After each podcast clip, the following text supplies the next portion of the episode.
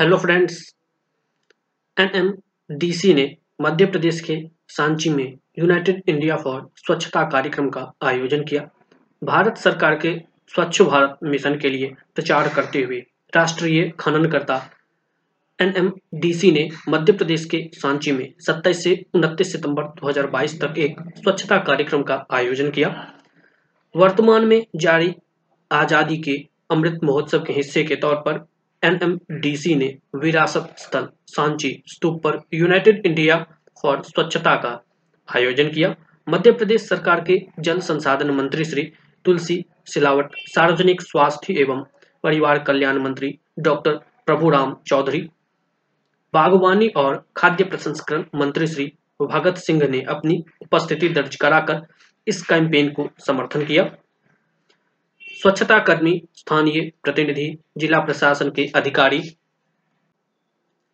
और एनएमडीसी के कर्मचारियों ने स्वच्छता की शपथ लेकर भारत के स्वच्छता अभियान के लिए अपनी प्रतिबद्धता जताई और सांची स्तूप पर स्वच्छता अभियान चलाया।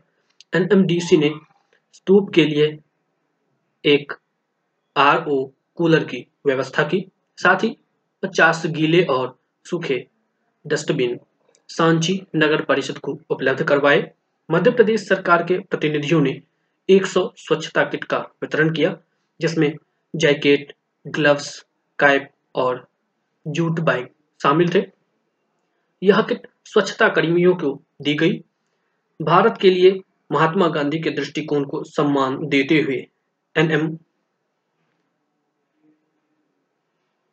सॉरी, एनडीएमएसी दो से इकतीस अक्टूबर 2022 तक स्वच्छता 2.0 में हिस्सा लेगी।